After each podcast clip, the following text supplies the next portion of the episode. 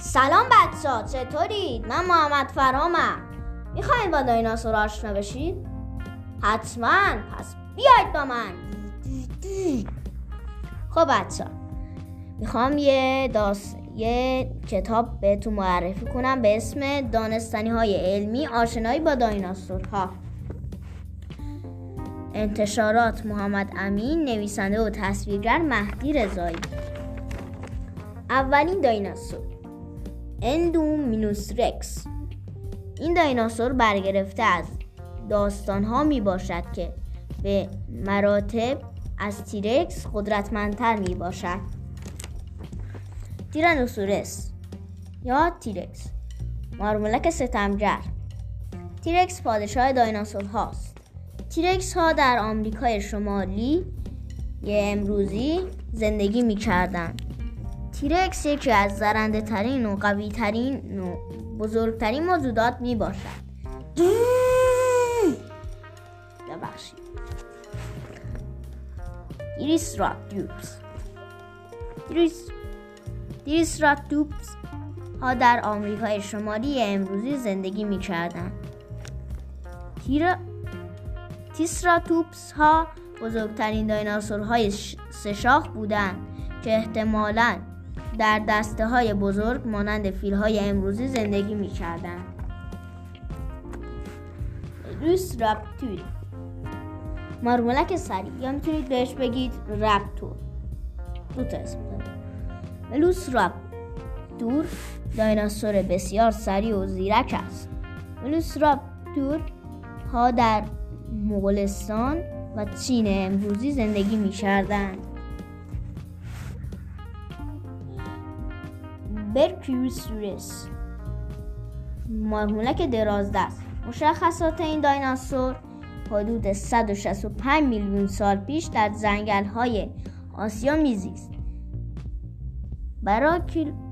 براکیلوس در واقع یک دایناسور گیاهخوار چهار پا با گردن گردن و دومی بلند است. تیر ندن یا آره همین تیر ندان تیر ندان جن... جنسی از خزندگان بالدار ما... مال قبل تاریخ بود که در حدود 85 میلیون سال پیش در اروپا و آمریکای شمالی امروزی زندگی کرد الوسورس مارمولک شاخدار نوعی از دایناسورها بزرگ دایناسورهای بزرگ نوعی پا است که در 145 تا 155 میلیون سال پیش در دوره جوراسیک پسین زندگی می کردن.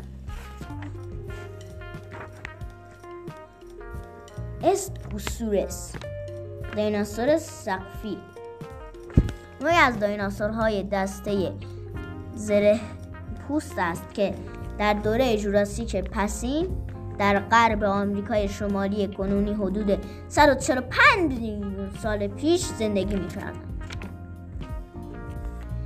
این دایناسور رو من با تیرکس خیلی دوست دارم.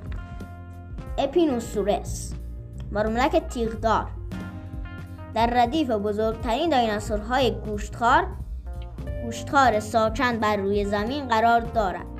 این دایناسور ابتدا از ناحیه‌ای که امروزی امروز شمالی آفریقا قرار دارد و اروپا به سمت شرق آسیا رفته و در کل آمریکای جنوبی پخش شدند. و آخرین دایناسور آرژانتیناسور. این دایناسور این دایناسور عظیم و جسه که وزن او حدود 77 تون است و گیاهخوار می باشد آرژانتیناسور گول پیکر حدود 95 تا 100 میلیون سال پیش در دوره کرتاسه زندگی می کرده امیدوارم لذت برده باشید. تا قسمت بعدی. خدا نگهدار.